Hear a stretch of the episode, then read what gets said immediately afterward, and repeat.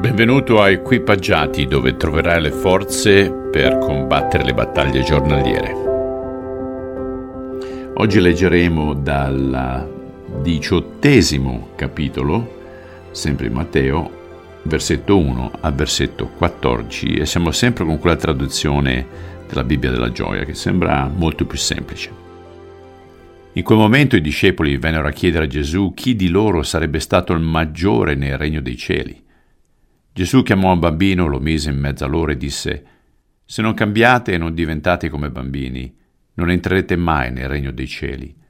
Perciò chi si fa piccolo a livello di un bambino è il maggiore nel regno dei cieli, e chi accoglie un bambino come questo nel mio nome accoglie me. Ma se qualcuno di voi con le sue azioni ostacola la fede di uno di questi piccoli, che crede in me, Sarebbe meglio per lui avere una macina da mulino legata al collo ed essere gettato in mare. Guai al mondo per tutte le sue malvagità. La tentazione di sbagliare è inevitabile, ma guai all'uomo che provoca la tentazione. Perciò se la tua mano o il tuo piede ti fanno peccare, tagliali e buttali via. Meglio entrare in cielo mutilati piuttosto che finire all'inferno con due mani e due piedi. E se il tuo occhio ti fa peccare, cavalo e buttalo via. Meglio entrare in cielo con un occhio solo, che finire all'inferno con tutti e due. Attenti a non disprezzare nemmeno uno di questi piccoli, perché vi dico che in cielo i loro angeli hanno libero accesso a mio Padre, ed io, il Messia, sono venuto per salvare il perduto. Se un uomo ha cento pecore ed una si smarrisce, che cosa credete che farà? Non lascerà forse le altre 99 per andare a cercare sui monti quella che si è perduta? E se la trova sarà più contento per questa pecora che non per le altre 99 a casa al sicuro. E questa è la volontà di mio Padre, che neppure uno di questi piccoli debba perire. Se trovi questo programma edificante, ti incoraggio a condividerlo con altri amici perché così può crescere sempre di più. Anche se tante volte abbiamo ottenuto il numero uno su Apple Podcast a livello nazionale, non solo in Italia ma anche in Albania, pensa.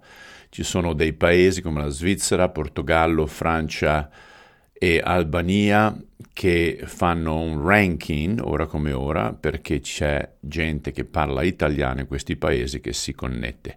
Per cui grazie di nuovo. Ah, l'orgoglio, che brutta bestia. Anche i discepoli ne erano affetti, chiedendosi chi sarebbe stato il più grande tra di loro nel nuovo regno. È interessante che Gesù non dice Pietro sarà il più grande e poi continua dicendo che a meno uno non si faccia piccolo come un bambino, non entrerà nel regno dei cieli.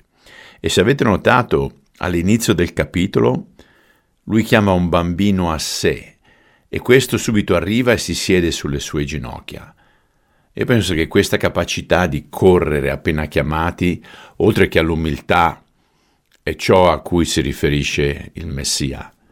Lui stesso era umile, non voleva essere il centro d'attenzione, non si preoccupava dello status, non era intimidatorio nella sua presenza e decisamente non mentiva.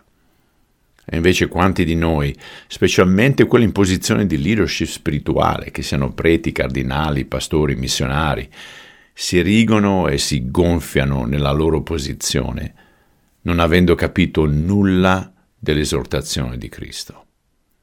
E poi guai ancora di più a quelli che inducono sia i piccoli che i giovani nella fede a peccare.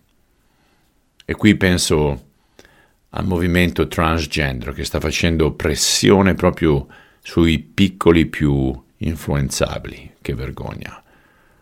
Ma ci sarà giustizia. Per ciò che concerne il tagliare la mano o cavare un occhio, ovviamente Gesù non suggerisce la mutilazione. Tra l'altro è proibita nell'Antico Testamento, ma dà una metafora. Potremmo tagliare la mano destra ed usare la sinistra per peccare, così con l'occhio. Quindi lui parla di un cambiamento radicale che avviene nel nostro cuore. Sei disposto a sacrificare quella cosa che sai ti sta distruggendo interiormente? Qual è quell'idolo che devi demolire? Dio Padre, non è facile umiliarsi, non è facile diventare piccolo come uno di questi bambini, perché l'orgoglio eh, spesso ha il sopravvento. Manda il tuo Spirito Santo affinché anche quest'oggi possiamo essere più umili nei confronti degli altri. Te lo chiediamo sempre nel nome di Gesù Cristo. Amen. Carissimi, vi auguro una buonissima giornata anche quest'oggi. Ci vediamo domani. Ciao.